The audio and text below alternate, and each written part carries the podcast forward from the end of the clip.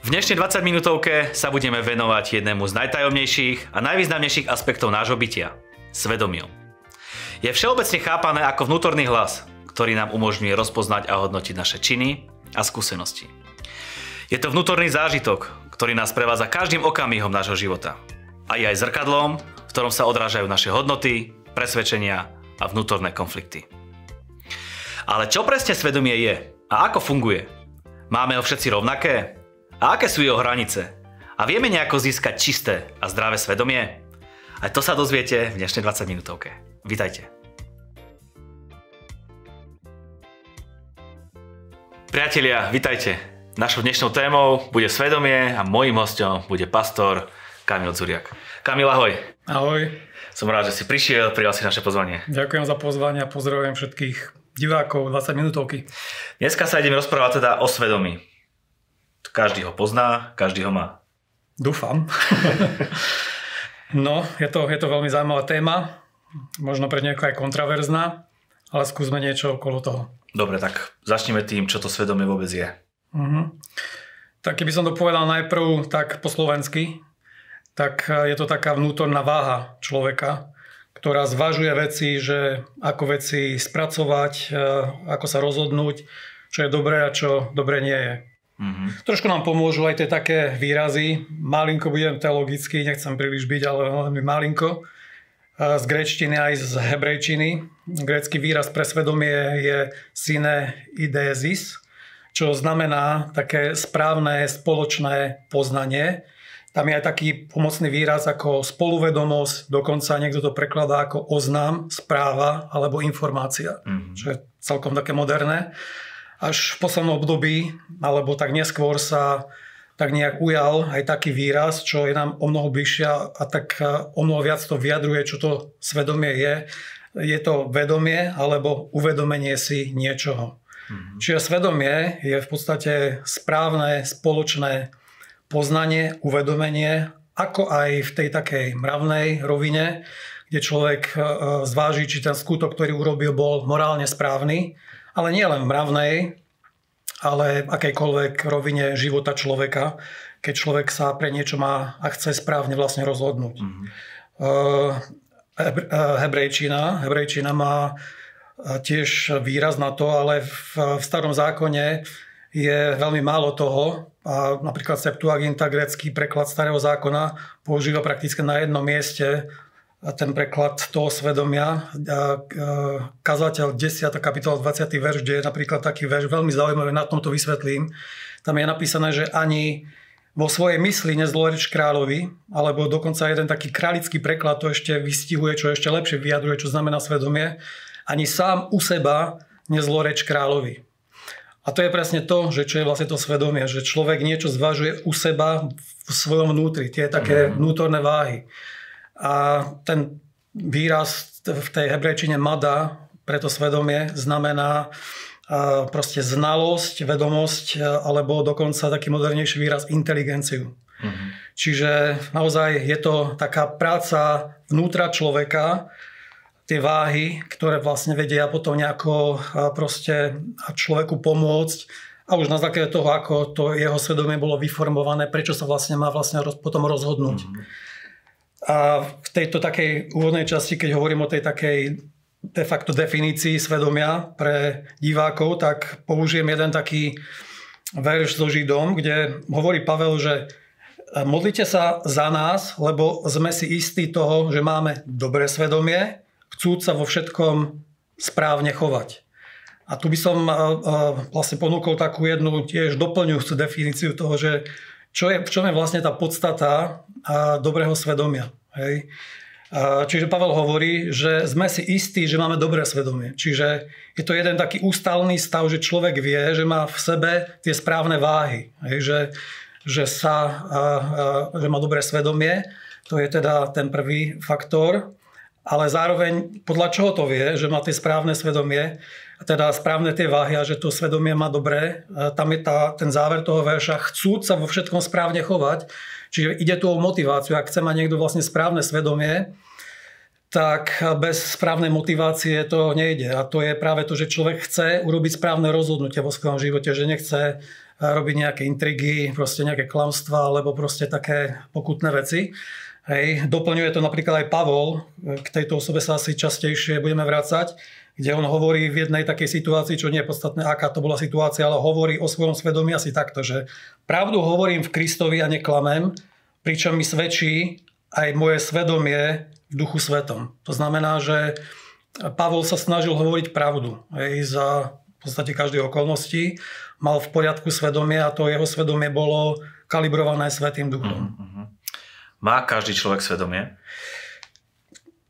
Áno, každý človek má svedomie. U kresťanoch alebo pri kresťanoch a pri veriacich by sme povedali, že samozrejme, že títo majú to svedomie, ale dokonca Biblia hovorí výslovne, že svedomie a tú prácu svedomia pociťujú aj de facto ateisti.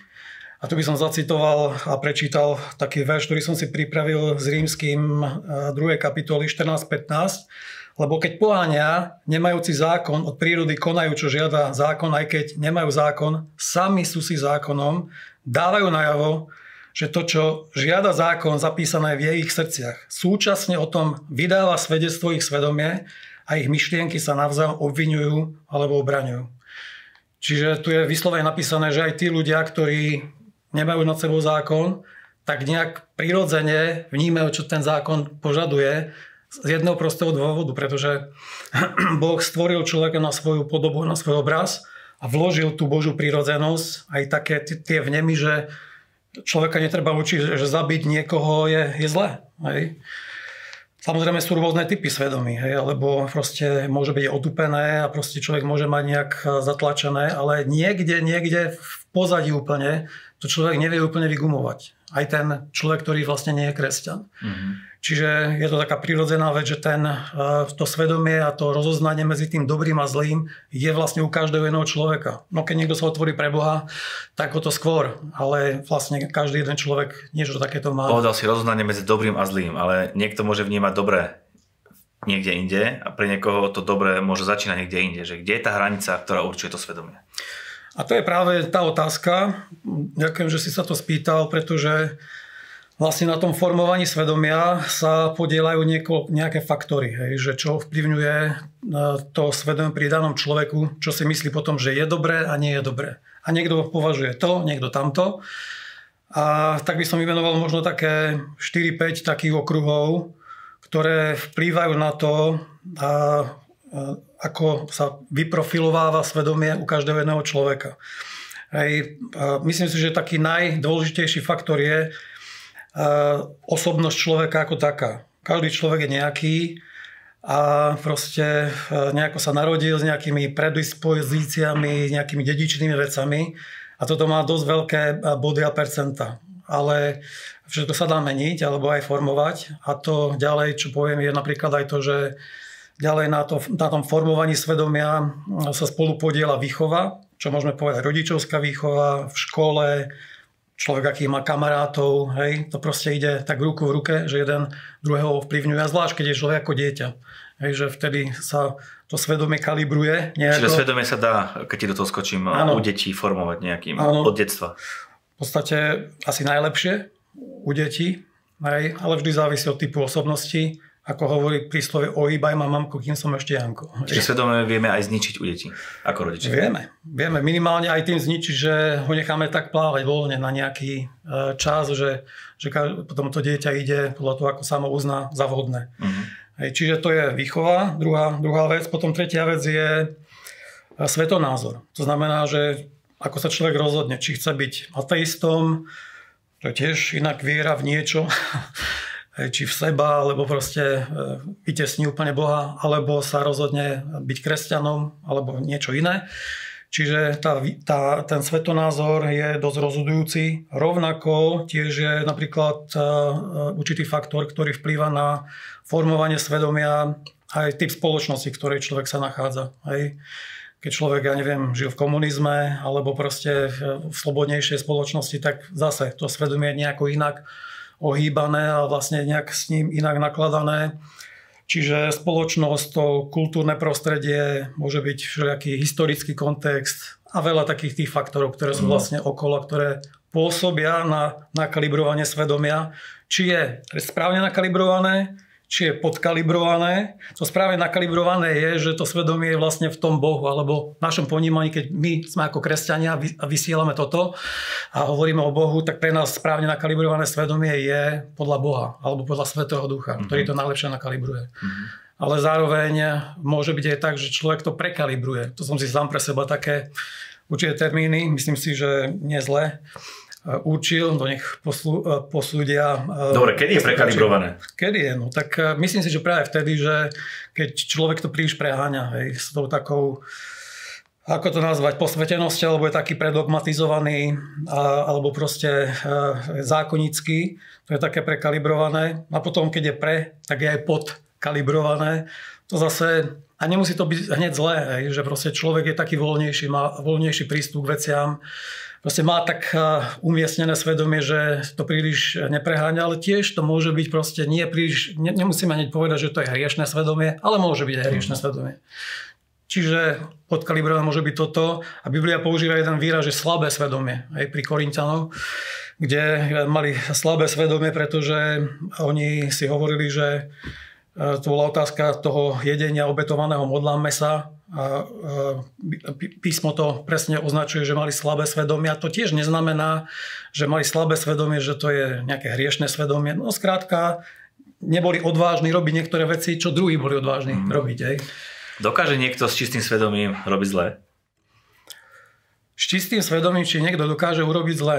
Teoreticky je to možné. Sám som sa tomu divil, keď som to nejako študoval, že či je možné, aby človek s čistým svedomím urobil možno nesprávne rozhodnutie, tak to poviem. Hej. Mm. Ak uvedieme nejaký príklad, možno na najlepšom príklade, e, e, pre mňa je taký obľúbený príklad Pavol, kde na ňom vidíme v tom jeho živote, že, že naozaj sa snažil byť takým holícom Boha od začiatku, alebo pre Boha od začiatku. A keď bol napríklad vyšetrovaný pred židovskou radou, tak im hovoril, že on slúži Bohu s dobrým svedomím až do tohto dňa. A tam dostal po ústach. Lebo tam mali na neho nejaké veci. On toto povedal ako prvé. Alebo na jednom mieste hovoríte, že, že proste slúžim Bohu od predkov v čistom svedomí. A teraz som si spomenul, že Pavol vraví, že proste vždy si robil veci a snažil sa robiť čistom svedomí. Spomeňme si len tie známe veci, že prenasledoval církev a tým Krista. Hej? tak som si položil otázku, či aj vtedy slúžil Bohu v čistom svedomí, keď prenasledoval Krista alebo církev, takto nevedomky. Musel som dôjsť u záveru, že pravdepodobne áno, alebo moja odpoveď bola, aby som nebol príliš opatrený, áno. Myslím si, že áno, v čistom svedomí to robil. Prenasledoval církev, prenasledoval Ježiša, ale dostal to zjavenie vlastne v tom určitom Bohu, kde Ježiš ho zastavil a povedal, že mňa prenasleduješ. A na druhú stranu si tiež myslím, že tí ľudia, ktorí sa napríklad aj môžu myliť a majú čisté svedomie, že dobre robia a súčasne sa môžu myliť, čo bol aj Pavlov prípad, že mal čisté svedomie a súčasne sa mýlil, tak podľa mňa dlho sa potom nemýlia, lebo kto je úprimný, aj Biblia hovorí, že k úprimnému sa má Boh úprimne, tak vie toho človeka nejako zastaviť a ukázať mu naozaj tú plnú pravdu. Hej. Mm. Čiže na tú tvoju otázku, či je možné robiť zle aj s čistým svedomím, je to možné.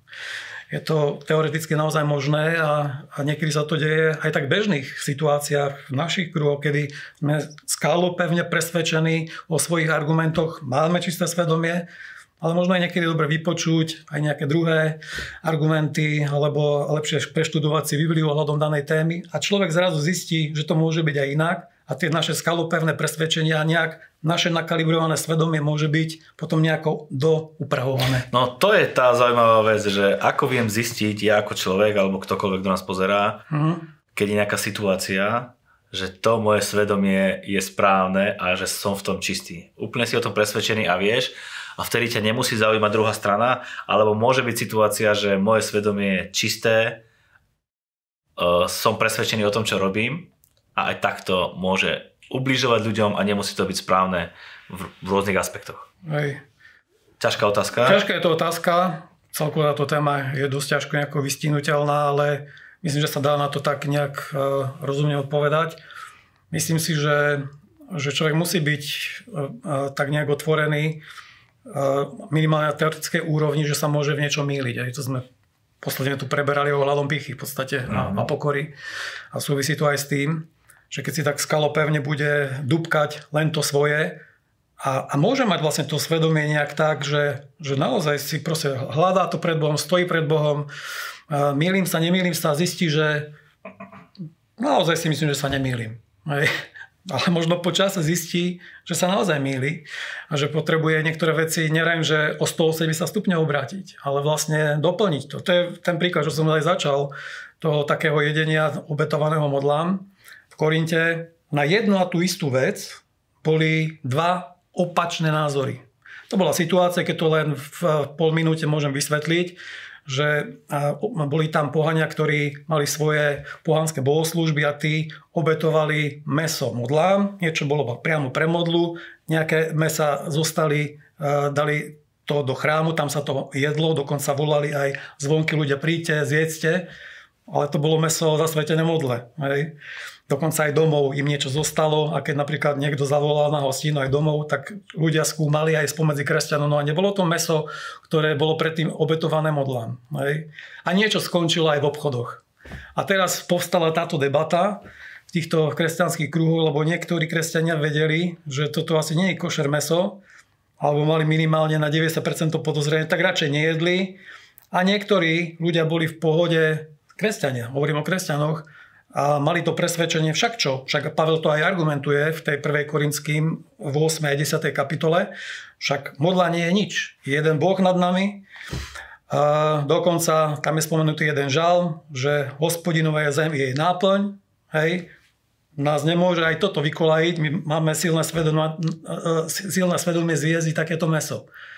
A bol druhý názor, opačný, nie, to nás vie poškvrniť a teraz tam bol konflikt. Hej. A každý si nejako dúbkal možno to svoje a tam hovorí také krátke riešenie. Nemá, nemáme čas na to, aby sme to tu celé vysvetlili. Pavel hovorí napríklad takú jednu vec, ktorá možno sa oplatí len povedať, pretože do, dobrý, dobrý argument. Povedal, že pokrm nás neurobí milšími ani horšími pred Bohom, ale súčasne povie, hľadte, aby vaše právo nebolo úrážkou slabý. Preto ak pokrm pohoršuje brata, môjho nebudem jesť meso na veky. Hej. Čiže ako by chytil stranu jednej i druhej strane, ale zároveň tí, ktorí boli silnejší v tom, že čo ja to budem jesť, tak im odporúča, vieš, ak to má niekoho pohoršiť, tak v rámci toho, aby bol pokoj, aby ľudia neboli teraz uh, tak povzbudení, že aj majú slabé svedomie to proste uh, jesť, teda nejedia a proste potom boli, by boli povzbudení, áno, teraz to začnem kľudne jesť, ale poškvrňuje sa ich pri tom svedome, lebo neboli úplne presvedčení o tom, že to môžu urobiť. Tak v rámci toho povedal tým, ktorí mali tú slobodu, meso jesť, viete čo, tak radšej z toho upustíte, aby bol kľud a pokoj. Hej. Mm. Ale veľmi sa mi páči k tejto téme a týmto by som to zakončil, ako Pavel to v liste rímským v podstate túto istú problematiku rozoberá tak hovorí takú jednu vec, v podstate ten taký často nami citovaný text, e, že kráľovstvo Bože nie je jedenie a pitie, ale spravodlivosť, pokoj, radosť v Svetom duchu. A dáva jedno také kontrolné prekontrolovanie, alebo taký, takú, takú jednu vetičku, ktorá vie dať do toho svetlo, že šťastný je ten človek, ktorý sa pre niečo rozhodne a potom ho neodsudzuje z toho svedomia. Uh-huh. Lebo čo nie je zvier, je hriech. Hej? A toto by sme našli Nemôžeme sa e, tejto téme úplne teraz venovať, lebo sme zabrali celú, e, celú, celú reláciu, ale proste v našich kruhoch by sme našli také rôzne témy, ktoré sú na... Jasne nikto nerieši mesto obetované modlám, ale tie naše rôzne témy, očkovať, neočkovať a tak ďalej. A je to, je to proste, a bolo to ako na riešení, ale aj iné také, e, nie, nie tohoto typu, hej, že lebo tam napríklad Pavel hovorí, že niekto má každý jeden deň rovnaký a niekto robí rozdiel v dni a teraz doma pravdu. Hej. A dá sa aj na sobote pohádať, dá sa pohádať, pohádať aj na iných témach, len čo Pavel chcel povedať, nesúďte jedných druhých, nepohoršujte sa jeden nad druhými, pretože proste e, každý sa raz postaví pred Boha, každý bude osobne niesť ten svoj účet a proste treba mať určitú toleranciu jeden voči druhému a teraz nevyvolať silne konflikt a rozdeliť preto, ja neviem, zbor, církev, pretože ja mám takýto ultra názor a pritom počase zistí, že to ani nie je úplne životne dôležitá vec. Nie, že by nie dôležitá, ale nie úplne otázka možno celkom spasenia, len proste taká vec, ktorú človek chce nejako po svojom hej, a to mhm. uchopiť. A môžu byť z toho nepokoje a jednoznačne Pavel je proti takýmto veciam a hovorí, že Hľadajte to, čo vie vybudovať, čo vie vzdelať, aby bol hlavne pokoj a všetko vlastne bude v poriadku. Hej. Ale lepšie, keď si to poslucháči a čitatelia pozrú tú prvú Korinským 8. a 10. kapitolu plus 14. kapitolu rímským. Tam je to naozaj veľmi také plasticky mm. ukázané, že ako sa k takým problematickým situáciám, kde ľudia majú rôzne svedomia, stavať rozumne a zbytočne neeskalovať a nerobiť nepokoje. Asi tak. Toto boli veľmi pekné príklady o tom, ako svedomie vie aj rozhádať možno ľudí, ktorí, ktorí dlhodobo dobre nažívajú. Ďalší príklad máme v Biblii. Ježiš vysí na kríži, sú okolo neho dvaja, uh, nazvieme ich lotri alebo kriminálnici. kriminálnici a takisto zareagujú rôzne. Presne tak. A je to znovu len ukážka toho, že naozaj každý človek má špecificky nakalibrované svedomie. Teraz na druhú stranu by som nechcel hodiť do takej také roviny relativizovania, však všetko je také relatívne, nikde nie je taká jasná stredová, pravdivá os. Je. Je niečo, čo presne Duch Svety kalibruje, ako to je, ako by to malo byť, ale ľudia sú rôzni a k tej stredovej osi zrejú postupne, alebo proste nejako sa dorovnávajú, podľa toho, ako sú úprimní pred Bohom. No a teraz tí dvaja kriminálnici. No je to veľký paradox, pretože spoločne zbíjali, spoločne, ja neviem, kradli, robili všetky možné tie nejaké zlé veci, prečo sa ocitli na tom mieste, kde sa ocitli. A jeden z nich ani v tej poslednej hodinke svojho života asi ani nepripustil, že by to mohlo byť aj inak, že ten medzi nimi, ktorý tam je, že je to syn Boží, Mesiáš, že môže v ňom mať záchranu. Čiže jeho svedomie bolo nejaké nepohnuté, otupené, alebo ako to nazvať. A ten druhý, vidieť, že sa prebúdza a prebudilo jeho svedomie, ale sa na druhú stranu nemôžeme vidieť, a to ma veľmi zaujímalo, keď som to nedávno kázal, že ne, pri ňom nebolo vidieť nejaké také ukážkové, formálne pokánie s význaním všetkých svojich hriechov, že prijali Ježiša Krista. Len čo je tam vidieť? Je tam vidieť, že to svedomie sa pohlo, keď napríklad hovorí, že tomu svojmu kamarádovi, že, že ty sa nebojíš Boha, on je tu neprávom a my sme tu právom. A potom len povie Ježišovi jednu vetu, však si spomen na mňa, keď budeš vo svojom kráľovstve. A Ježiš mu hovorí, že amen ti hovorím, dnes budeš so mnou v raji. To znamená, že toto bolo na jeho záchranu. Nevyznával formálne nejaké hriechy, len uvidel Ježiš obrad vlastne v jeho svedomí, v jeho rozmýšľaní, jeho postoji. On bol ten, ktorý Ježiša prijal aj s najväčšou pravdepodobnosťou, inak by to ani nešlo, proste ho uznal ako Mesiáša a v tom svojom krči na kríži, ktorom bol, tak možno nestihol nič formálne urobiť, také ako my vedieme, hej, že vyzna Ježiša, urob pokáne zo svojich hriechov, ale de facto vo vnútri to robil. Mm. A preto je to svedomie kľúčové pred Bohom, aj ten postoj, postoj srdca je kľúčový a na to sa vždy aj Boh pozerá. Tým som nechcel povedať, že netreba vyznávať hriechy, netreba Krista príjmať, nie že formálne, ale tak slovne, Áno, treba len, tu je akcent na to, že to svedomie je pre Boha kľúčové, alebo môžem aj nazvať ten stav srdca vnútra. Hej, ako človek vlastne rozmýšľa, ako sa mení a on to vidí a on je sudca. Nakoniec aj tu treba povedať, že nie my navzájom si máme kalibrovať svedomie, alebo proste lámať cez koleno, alebo nejako sa sami posudzovať a ty máš to dobré, ja mám to ešte lepšie. Toto všetko vidí Boh. Tak ako teda môžeme získať dobré a čisté svedomie? Áno, to je podľa mňa aj tá najdôležitejšia otázka pri celej tejto debate, lebo môžeme si v úvodzovkách zafilozofovať, ale poslucháči alebo diváci by ste chceli asi vedieť, ako keď cítite, že vaše svedomie je obťažkané hriechami alebo máte nejaké proste osobné veci, ktoré riešite a neviete čo s tým, kam skonopí, že je možné mať čisté svedomie. Hej, to, je, to je skutočne naozaj vynikajúca vec. A prečítam, alebo poviem a zmienim možno dva také verše, maximálne tri, ktoré nás v tom uistia, že je možné naozaj reálne získať čisté svedomie, nech sme čokoľvek zle robili, od svedomia kriminálnikov až po možno jemné úvodzovkách nejaké zlyhania, ale niekedy aj tie jemné zlyhania vedia trápiť svedomie človeka, tak e, samozrejme tá kľúčová osoba na očistenie našich e, zlých svedomí, nečistých svedomí je Ježiš Kristus. A v Biblii hovorí jeden taký verš, že, že máme veľkňaza, ku ktorému môžeme prísť. Kňazi v starom zákone, veľkňazi riešili túto otázku očistenia ľudu Izraela, ale my máme toho veľkňaza Ježiša Krista, ktorý je nad domom Božím a ten správny prístup, ako človek môže získať svedomie, vlastne je to napísané v Židom 10. kapitole, 21. 22. verš je, že pristupujeme s pravdivým srdcom a s plnou istotou viery. Hej. Treba povedať pravdu, že čo je problém, alebo kde som zlyhal. A to je prvá podmienka.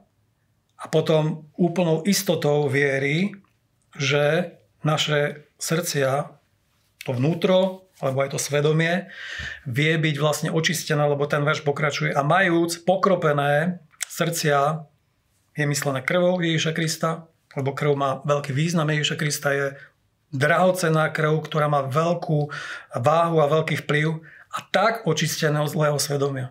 Čiže keď človek eh, príjme tú obeď Ježiša, jeho, jeho obeď na kríži a poprosí odpustenie, keď poprosí o to eh, eh, a uverí v Ježiša Krista, že, že, že on je dostatočnou obeťou zmierenia za všetky hriechy a za to zaťažené svedomie, ktoré ľuďom niekedy nedáva spávať napríklad. Naozaj v tej obedi môžu vypustiť tú vaňu toho zlého svedomia a to svedomie vie byť obnovené. Napríklad aj krst je dôležitý, kto to urobí poprvýkrát, že príjme Ježiša Krista.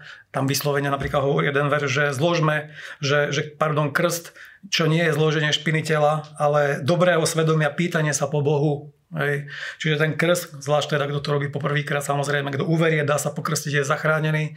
Ten krst vie vlastne tieto veci dokončiť.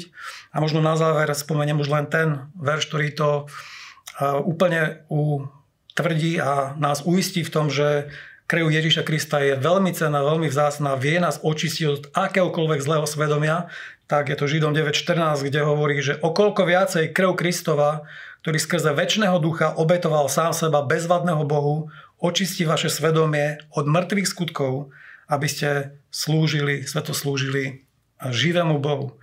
Čiže v Ježišovi Kristovi, v tej jeho obeti, v jeho krvi je úplná istota, že kto uverí v túto obeť, zástupnú, alebo zástupne potrestaný za hriechy každého človeka, to je dobrá správa, že človek nemusí sa utápať v svojom zlom svedomí, ale môže mať pokoj duše, môže dobre spať a môže vedieť, že jeho hriechy sú odpustené a že to zašpinavené svedomie je očistené a všetko je v poriadku. Dobrou správou je, že každý z nás môže mať dobré, čisté svedomie a náš život vtedy bude prekvitať, budeme radostní, šťastní a budeme žiť na Božiu slavu. Kamil, ďakujem ti veľmi pekne za tvoj čas a pevne verím, že sme mnohým divákom odpovedali na otázky, ktoré mali ohľadne svedomia. Lebo je to otázka svedomia, v spoločnosti sa to rieši. Presne tak. Dúfam aj ja a verím, že, že to bolo na dobré a nech vás Boh všetkých požehná. Ďakujeme vám, že ste súčasťou a partnermi tejto služby, pretože vďaka vám a vašim darom sa vie dobrá správa dostávať tam, kde je to potrebné. Ďakujeme vám za vašu priazeň, za vašu podporu. Dajte Boha na prvé miesto. On vás dá na tie miesta, o ktorých si aj nesnívali. Nech je váš pokrok zrejme vo všetkom a majte na pamäti, že tie najlepšie dni sú stále iba pred vami.